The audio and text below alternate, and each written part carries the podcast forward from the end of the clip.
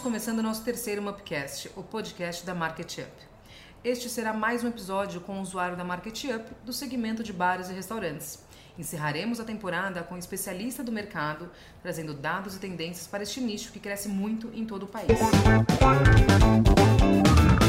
Aos 22 anos, interrompeu sua carreira de jogador de futebol profissional por conta de uma lesão. Foi quando aproveitou sua temporada em Londres para se desafiar como bartender e já conta com 20 anos nesta profissão. Hoje é conhecido no mundo dos coquetéis por suas invenções e já conquistou cinco prêmios de bartender do ano pelo guia Comer e Beber, em 2010, 2011, 2013, 2014 e 2015. Acumula a responsabilidade de ter trazido o drink Moscow Mule para o Brasil e após dedicar anos à consultoria para importantes bares e restaurantes, decidiu empreender e criar seu próprio bar, o Venuto Eating Bar, que é para aqueles que gostam de provocar seus sentidos e ter boas surpresas de olfato e paladar. Seja muito bem-vindo, Marcelo Serrano. É um prazer ter você aqui conosco hoje.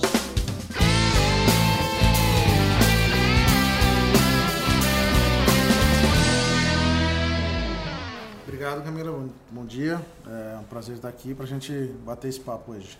Bacana. Agora a gente quer falar um pouquinho sobre esse mundo dos drinks e do segmento de bares e restaurantes.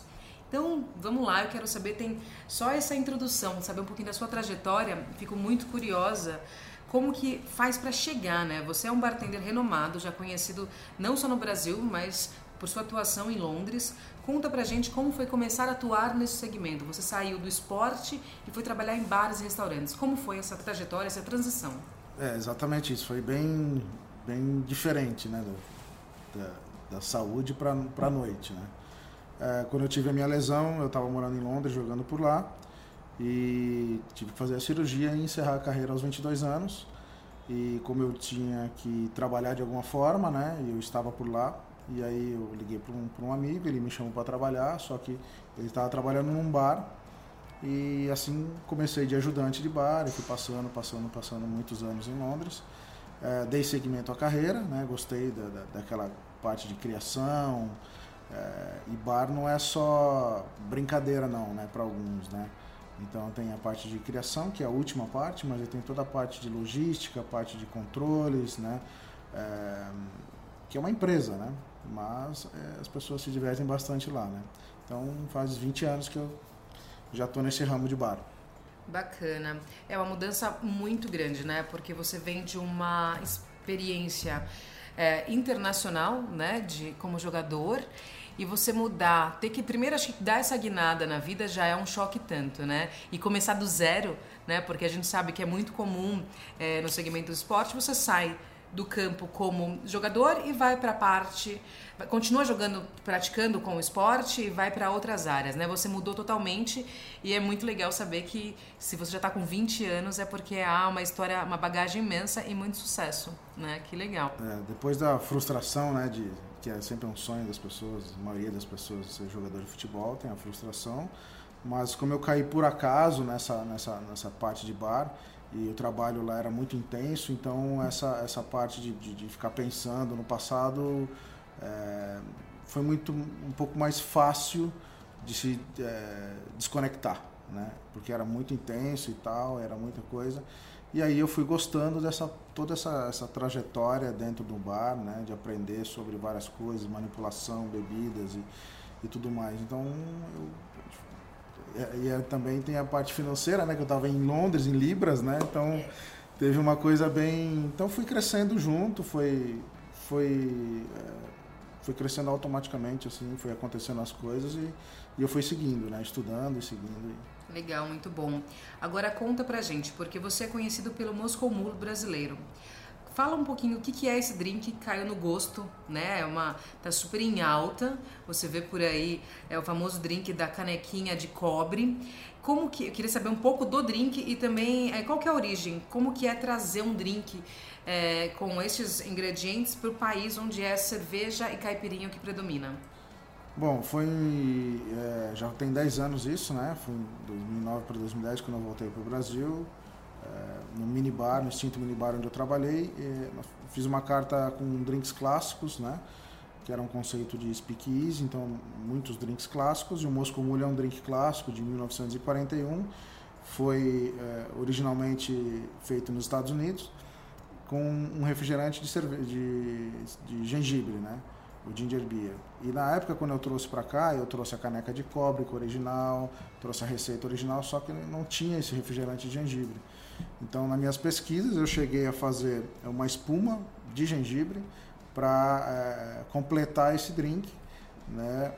mas é, não esperava tanta essa explosão essa aceitação né? É, do Brasil todo com a, a partir dessa espuma, né? que muitos estudos naquela época de gastronomia molecular, drinks moleculares, então eu quis acompanhar o mercado, o desenvolvimento e criei essa espuma e dez anos depois ela continua explodindo em todos os bares do Brasil aí. Está cada vez mais em alta, né? Você vê aí nas lojas é, a possibilidade de você comprar a canequinha de cobre, né? É muito interessante como um único produto, né? Um drink, ele acaba mexendo com o mercado todo, né?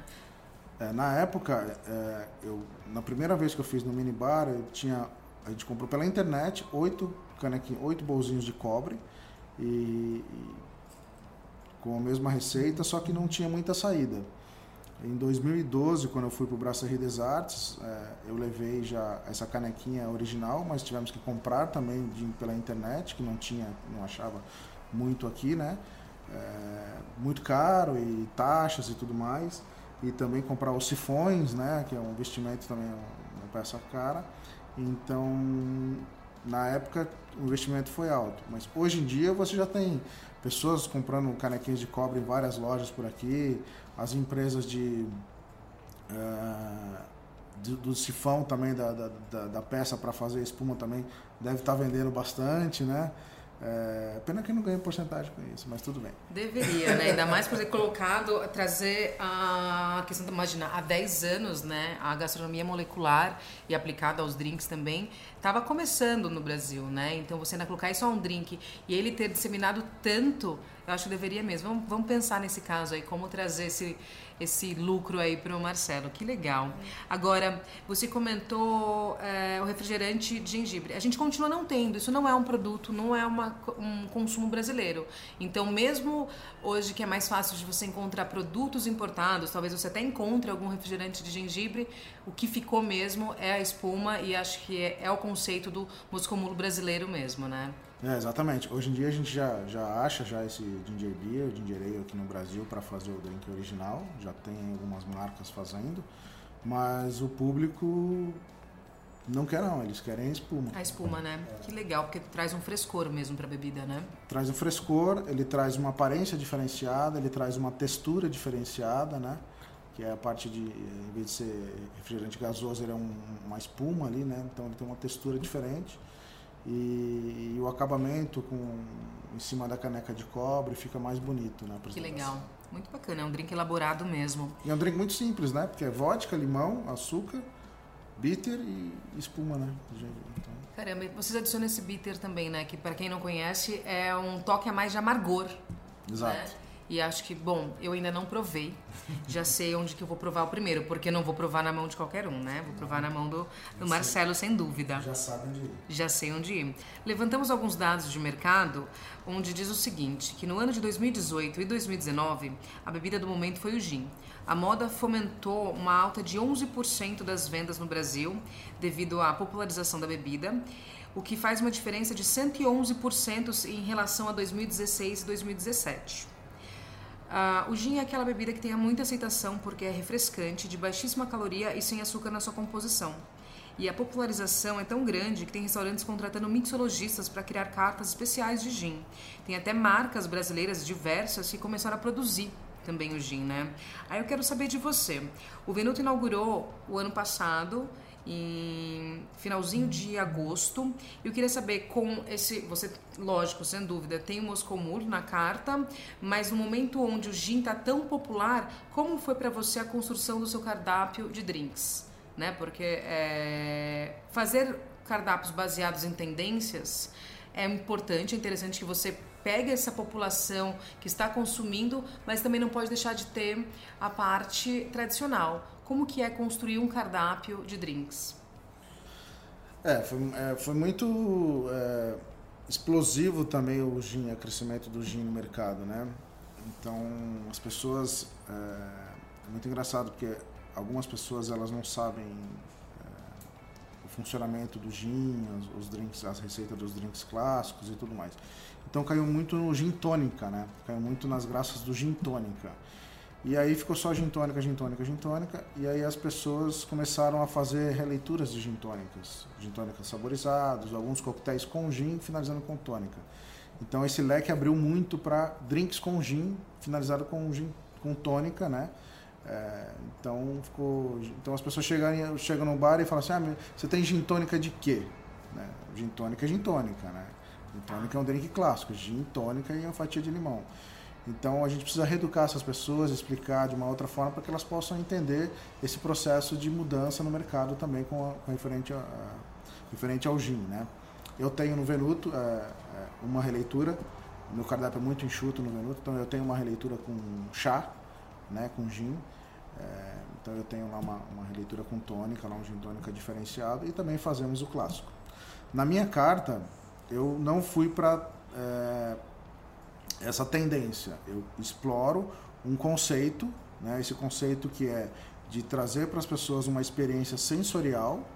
Então, junto com uma parceira minha, uma perfumista, a Mônica Rosseto, é uma renomada perfumista no Brasil, nós trouxemos alguns perfumes é, e cheiramos vários perfumes e com as bebidas nós criamos alguns coquetéis inspirados nesses perfumes. Né? Então, o nosso conceito do Venuto hoje é a parte sensorial. Então, é o visual, o copo, o aroma e o sabor. Então, independente de usar qualquer tipo de bebida, o conceito do Venuto hoje, do cardápio de coquetéis Venuto hoje, são é, é, os drinks com inspirações é, em perfumes e trazer os demais com essa parte sensorial. Eu uso vodka, eu uso rum, eu uso gin, né? Eu uso whisky, então e aí eu trouxe também alguns drinks meus autorais que foram de sucesso durante esses 20 anos de carreira que eu tenho, né? Então eu tenho licores, eu tenho uma mistura de todas as vezes destilados e licores para compor esse esse cardápio, né? Então eu tenho gin tônica releituras, mas eu partindo do pressuposto de um conceito geral. Que legal.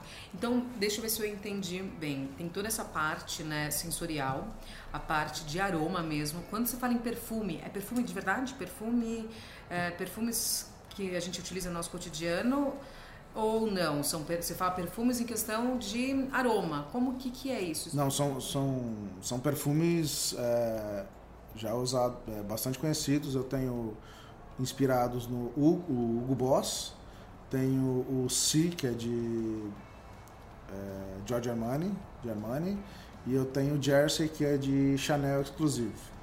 Esses três são inspirados nos próprios perfumes, que também trabalhei na, na, na, na apresentação, nos, nos copos, para serem é, relembrados assim. Como os frascos. Como os frascos, né? E os outros demais também trabalhando em apresentações, aromas e sabor. Mas eu tenho três especificamente inspirado em três perfumes já bem conhecidos. Caracas, que fantástico! Deve ser uma explosão mesmo, deve, desde o início, né? É uma experiência como um todo, né? Sim, sim, sim. Que bacana. Agora, quando você fala, o Venuto é, um, o Venuto é Venuto Eating Bar, ou seja, não é um bar, é para comer também, né? Você tem a parte de restaurante. Quando é possível, é muito comum a gente ver hoje, uh, desde o início, né? Acho que a gente começou a aprender sobre harmonização com os vinhos, depois com o boom das cervejas, né? A gente começou a ter também harmonização de cerveja. Eu vou no Venuto, eu vou ter experiência também de harmonizar drinks com os pratos? Como funciona? Nós temos uma carta de vinhos excelente também, criada pelo, pelo meu sócio, né? O, o Fred. É, temos poucas cervejas, né? É, e temos os, esse cardápio que foi voltado para esse conceito de experiência sensorial. Estamos trabalhando em breve para fazer um cardápio exclusivo já com harmonização é, combinada. Tá, então vou chegar, vou pedir um prato, ele vai vir com, com o drink. Estou é, trabalhando nessa, nesse formato. Porém, se você chegar lá e quiser comer um prato, eu posso te indicar num drink, dependendo do prato, eu posso te indicar um drink para fazer essa harmonização na hora. Então nós temos essas duas opções, né? Uma harmonização falando diretamente comigo, com o pessoal do bar, e a outra que nós estamos trabalhando para futuro já fazer esse esse jantar harmonizado completo, já é, determinado o prato e o, e o, drink já. A harmonização já vem pronta, já né? Vem Não precisa de uma sugestão, já tem ali a indicação. É, que legal, nossa, bacana. E tá trabalhando isso entre esse ano, esse cardápio de harmonização? Sim, nós estamos, é, a partir de fevereiro a gente vai estar com um cardápio de comida é, com novidades, um chefe novo na casa. Então, só estou aguardando esse cardápio novo para sentar com o chefe e fazer esse, esse projeto aí para fevereiro em diante. Não tem uma data definida, mas com certeza é fevereiro em diante. Muito bom, vou ficar atento a essa agenda. Agora, é, eu acho bem interessante, porque quando você começa a entender, conhecer um pouquinho mais sobre bares, né? É, nós brasileiros iniciamos os bares, era os shots, né? Na verdade, a cachaça pura ali mesmo, as cervejas, as caipirinhas, e hoje existe um, um menu muito amplo de drinks. E como você disse, existem as releituras, os drinks, muitas vezes feitas por conta da falta mesmo de algum produto para criar. Como que é? Como você começou a criar esses drinks? Como que é esse processo criativo?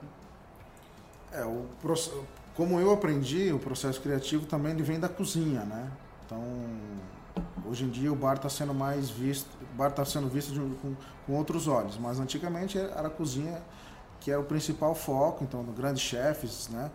É, grandes pratos, então é, partindo desse pressuposto que a gente, né, e também da bebida que você tem no local, né, é, o que, que eu tenho para trabalhar hoje, o que, que eu tenho de fruta para trabalhar hoje, o que, que eu tenho de licor para trabalhar hoje, e assim a gente vai é, criando os sabores, né, então tem duas formas de, de, eu vejo duas formas de como pode ser, como eu aprendi, como eu estudo, tem duas formas de, de criar uma receita. Ou você pega os sabores, dois, três sabores, e você dois sabores, três sabores, você cria um sabor exclusivo dentro disso, e aí você vai pensar qual destilado, qual bebida que vai combinar com isso.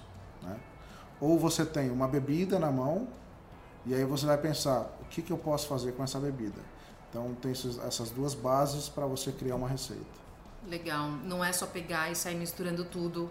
Acho que não, não é por aí, né? Tem que conhecer aquilo que está se misturando, né? Porque se colocar um monte de coisa amarga, você não vai ter, você vai ter um amargor tão grande que você não vai distinguir, né? A, a bebida, você não vai ter o prazer de apreciar. É, o resultado final ele tem que ser, tem que ter o equilíbrio, né? Entre o amargor, o cítrico, o ácido, o doce, esse equilíbrio total. E as tendências de hoje também, é, se você mistura muita coisa, você não sente gosto de nada. Né? E o álcool também, né? Acho que é, as pessoas, elas, às vezes elas querem sentir sabor, mas sem a presença do álcool, tendo o álcool base para equilibrar esse. O gin é um ótimo, um ótimo produto para equilibrar isso nas, nas suas proporções, né? Então, pensando dessa forma, é uma, é uma é uma linha que a gente segue aí com sabor. Né? Legal, muito bom. Agora, outra tendência que está chegando também por aqui são os drinks enlatados. São produzidos na grande maioria é, com vinho ou destilados e tem muitos países já, como tanto, é, na verdade, nos Estados Unidos e nos países europeus que já utilizam, já consomem esse tipo de bebida, né? Aqui a gente encontra já as Smirnoff Ice, as Skull Beats, nós já vimos alguns produtos feitos também com vinho. É, nós né, andamos pesquisando que parece que na Europa já tem também morrito, pinacolada, sangria e outros tipos de drinks que podem ser feitos, porém já você compra na prateleira. Você acha que este é um tipo de drink que vai cair no gosto brasileiro? Você acha que é o tipo de bebida para o nosso público? É uma novidade de mercado porque devido ao crescimento da, dos coquetéis, né? Os coquetéis clássicos, os coquetéis autorais, devido a esse crescimento mundial que está acontecendo, então é, é, é normal ter é, diferentes formas de, de, fazer coquetéis. Então as pessoas têm que apresentar novidades, sempre tem que ter novidade, né? Então já teve novidades no passado com os drinks envelhecidos lá fora, em barris, em, em vez de só cachaça ser envelhecida no, nos barris. É, o nosso amigo Jeffrey lá dos Estados Unidos ele envelheceu, começou envelhecendo drinks é, nos barris É, e eu também, é, felizmente, eu trouxe essa ideia dele para o Brasil juntamente com o Moscow Mule, na época do Moscow Mule, os drinks envelhecidos no, é, nos barris, diferentes tipos de barris. E agora vem vindo outras coisas, envelhecimento em, em garrafas, envelhecimentos em barris de vinho, envelhecimentos isso, daquilo, é, drinks enlatados, é, diversas formas de apresentar um drink. Por quê? Porque as pessoas, conforme esse crescimento de coquetéis nos bares, elas estão querendo levar para casa. Sim, exatamente. Então, Tomar na praia, né? É. Então você não quer só levar cerveja né? Você não quer levar tomar um whisky na praia, na piscina à tarde. Então você tem diferentes tipos de coquetéis, mais refrescantes, mais tropicais, que esse público das, das fábricas, esses marketing, essa, essa globalização de coquetéis já estão buscando novas opções de como aumentar esse crescimento de venda de coquetéis. Né? Então, inclusive, em breve também teremos coquetéis novos e preparados para viagem no Venuto. Legal. Então, é essa história de novidades de como você aumentar a sua venda de coquetéis, é, dependendo de cada, é, de cada local, né? Cada muito bom. Agora você disse que você trabalhou muito tempo como consultoria, né, fazendo cardápios, né, de drinks para alguns bares e restaurantes. Tem alguma algum drink ou algum sabor inusitado que foi pedido? Fala, olha, eu quero um drink com tal fruta. Tem alguma coisa, alguma curiosidade para você contar dessa parte de criação e de encomenda de drink? Bom, eu já fiz, já fiz diversas, diversos sabores, né? Um, um cardápio que eu fiz é, uns 4, 5 anos, então eu usei muita fruta do Cerrado, Pequi, Jambu, de Manaus. Eu tive uma, uma, fiz uma consultoria em Manaus, então eu, tive, eu trouxe ideias de Manaus, eu trouxe copos de Manaus, de barro, cerâmica e tal. Então, é, para a gente preparar o pequi, tinha a pequi é uma fruta muito específica e aí é perigosa, e aí a gente tem que buscar essa pasta de pequi ou já o pequi sem o caroço, então são coisas bem trabalhosas, né? Tamarindo, aí tem outras diversas frutas Jatobá, né? Então a gente tem diversos, uh, diversos pedidos e diversas criações também. Muitas criações não deram errado, obviamente, né? Para a gente acertar a gente tem que errar bastante, né? Mas é, é, brincar com o conceito. O conceito que eu fiz na época era um conceito com drinks do Cerrado. Hoje eu tenho conceitos com drinks perfumados. Então a gente segue uma linha e segue o conceito. Né? Então dá para brincar de diversas formas. Tenho grandes amigos que fazem grandes criações com, é, com frutas, mesmo com bebidas, né? Eu mesmo eu tive já no Jalapão fazendo uma expedição em busca de ingredientes, né? Já tive na, na Mata Atlântica numa outra expedição em busca de ingredientes, né? É, então, uma vez a gente foi até até Mata Atlântica e trouxemos é, um bartender é, mundialmente conhecido, o Alex Cratena, trabalhado. Ele veio, o meu trabalho na Monan também hoje, ele veio fazer uma expedição com a gente e aí trouxemos vários ingredientes. Uma delas chama-se cana de macaco. Cana de macaco é igualzinho o que os macacos comem nas florestas. Ele é uma cana, parece uma cana de açúcar bem fininha, bem verdinha, né? E aí quando você chupa ela tem gosto de maçã verde com limão. E aí nós trouxemos um monte de coisa, mandaram lá da Mata Atlântica pra gente, e é duro, é ruim de trabalhar, não tem muito suco, assim, é muito trabalhoso. Então nós fizemos somente um evento de lançamento da, do estúdio Monan, né? A gente fez um lançamento com o Alex Cratena aqui no Brasil. É, e aí depois disso a gente não acabou não utilizando esse produto, mas foi só uma um, ou seja, além dos cardápios, dá para criar eventos temáticos Sim. e aproveitar, fazer. Vai ser uma experiência única, literalmente, né? Você faz, vai em alguma região, vai fazer pegar um produto local, não dá muitas vezes para colocar no cardápio, porque você não vai ter nem é, fornecedor, mas você pode fazer uma experiência única. Que legal, interessante. Eu acho que a verdade é, né, o Brasil é tão imenso e a gente tem uma diversidade tão grande de produtos que não dá para pensar, ah, poxa, não, mas fazem isso porque em São Paulo você encontra tudo, né? Nas grandes capitais, não. Tem que saber fazer é, essa mixagem aí de produtos, mas dá para ter de tudo um pouco em todas as regiões do Brasil, né? Dá para ter muitas experiências positivas. É, lembrando, dá para tá, criações tem de monte. Lembrando que a criação dentro de um bar, vamos dizer assim, é, é a última coisa que acontece, né? Porque a gente tem que pensar na logística, como tem esse produto, de como ele chega, se vai ter um padrão, se não é isso. Anvisa, é, os cuidados com a limpeza do bar, os cuidados com a limpeza das frutas, os cuidados com, com você é, guarda essas frutas, geladeira, né, essas coisas todas. Então, criação é a última coisa do, do bar profissional, né? Você criou o drink, reproduz com receita de bolo, mas tem toda uma parte por trás que é organização, pedidos, etiquetas, limpeza, é, funcionários, treinamentos, ficha técnica, custo, né?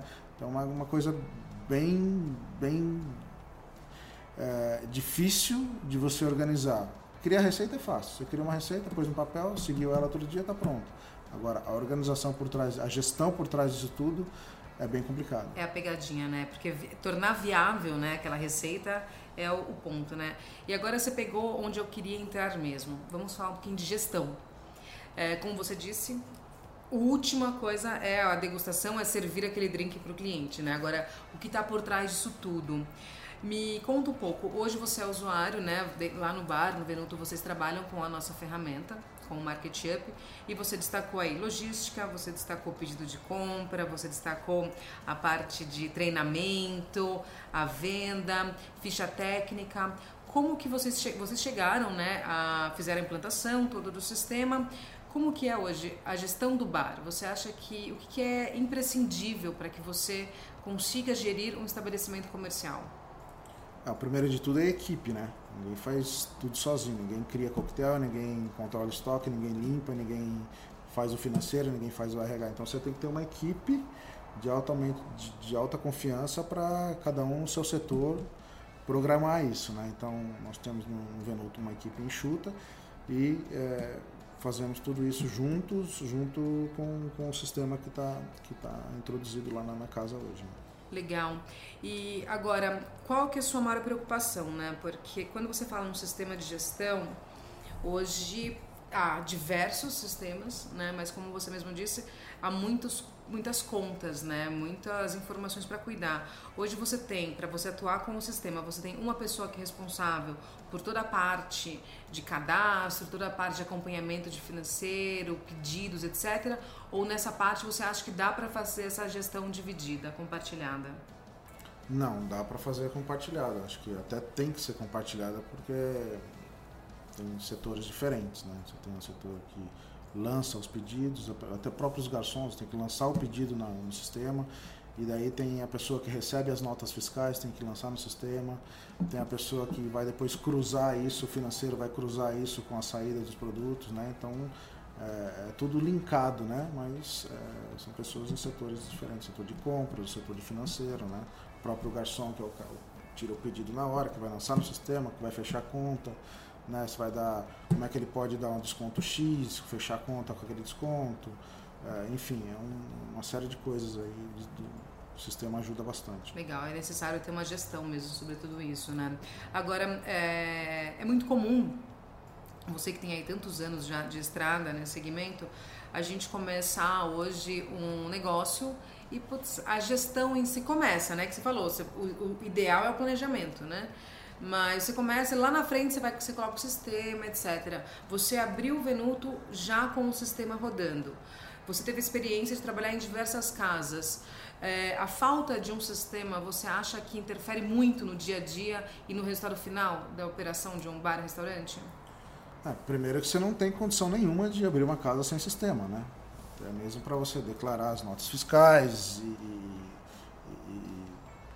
para o seu cliente e tudo mais, você ter um controle de vendas. É impossível você abrir uma casa sem sistema hoje. Né?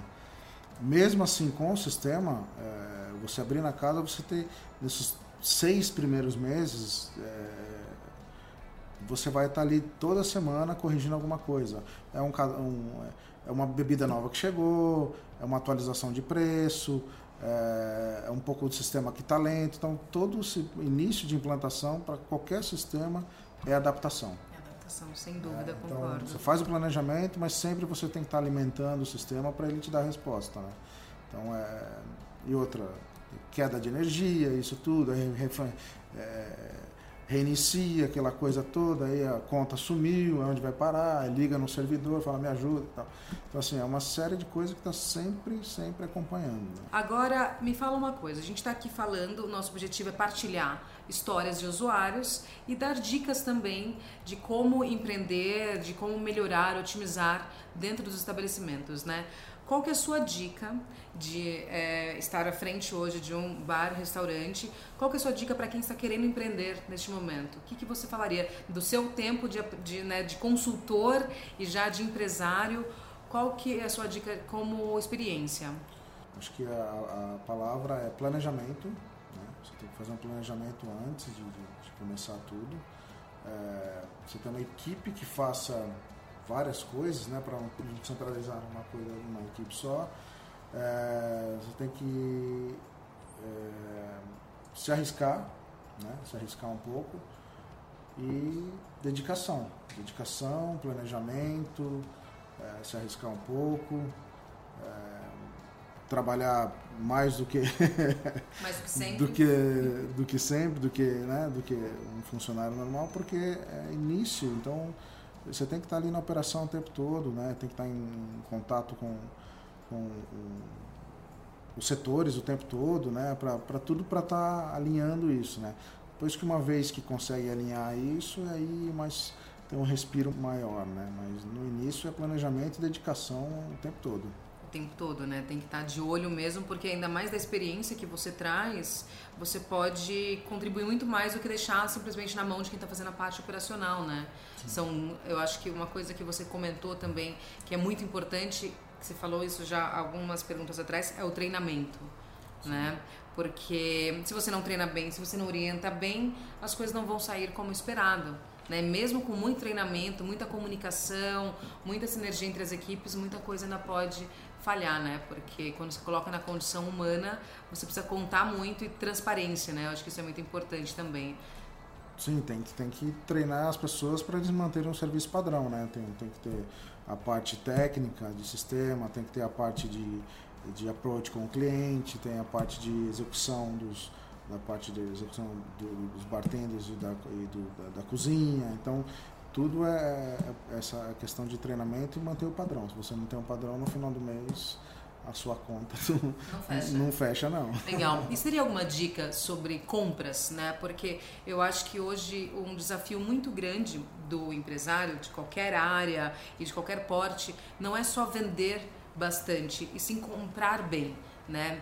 Qual que é o seu processo? Você busca, você faz milhares de orçamentos, tem uma área que faz, você pesquisa, você tem contratos negociados já com uma meta de compra com algum fornecedor, então ele te dá um desconto maior. Você tem alguma dica para melhorar essa parte de compras? Você consegue trabalhar melhor na sua compra para você dar margem para o seu cliente, porque senão você vai ter um preço baixo, você não vai ter um retorno, ou você vai ter um preço muito alto e você não vai ter a venda. Né?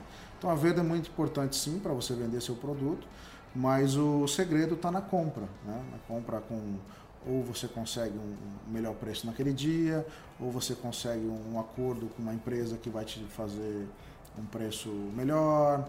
É, então, aí você tendo esse, é, essa margem de compra boa, você consegue o seu preço não tão alto, um preço justo, que as pessoas possam falar, nossa, aquele lugar tem um preço justo e começam a retornar, retornar, retornar. Você, todo mundo ganha, né? Sim. Todo mundo ganha, não só é, a empresa que vende muito caro, que a pessoa vai ali e não volta mais porque achou caro, porque eu não consigo repassar o preço para o cliente. Então, um dos segredos de, de sucesso é na compra e na, na padronização do serviço, né? Seja de atendimento, seja de sistema, seja de execução, de produção. É muito bom. Bom, acho que a gente já conhece um pouquinho dessa estrutura. Agradeço muito sua presença aqui para participar dessa nossa terceira edição do podcast da Market Up. Conta pra gente seu endereço, em quais redes sociais que a gente pode encontrar o Venuto. Bom, hoje o Venuto se encontra aqui no Jardins, na Peixoto Gomide 1658, próximo da esquina com a Lorena. É, nós estamos aí há cinco meses em operação, com um restaurante pequeno, mas é, charmoso, com drinks bons. É, o nosso Instagram é VenutoSP, nosso site é venutosp.com.br. Então nós estamos aí começando um, uma longa jornada aí com bastante trabalho. Bacana, muito bom. Obrigada. É, desejamos muito sucesso e em breve, aproveitar que a gente está aqui pertinho, ou será happy hour ou será almoço, a gente vai lá conferir toda essa experiência sensorial que vocês estão proporcionando. Esperamos vocês lá. Muito obrigada. Obrigado obrigada, pelo convite. Marcelo. E agora você que está ouvindo a gente, não deixe de seguir a nossa playlist e nos acompanhar nas redes sociais. Fiquem ligados nos próximos episódios do Mupcast.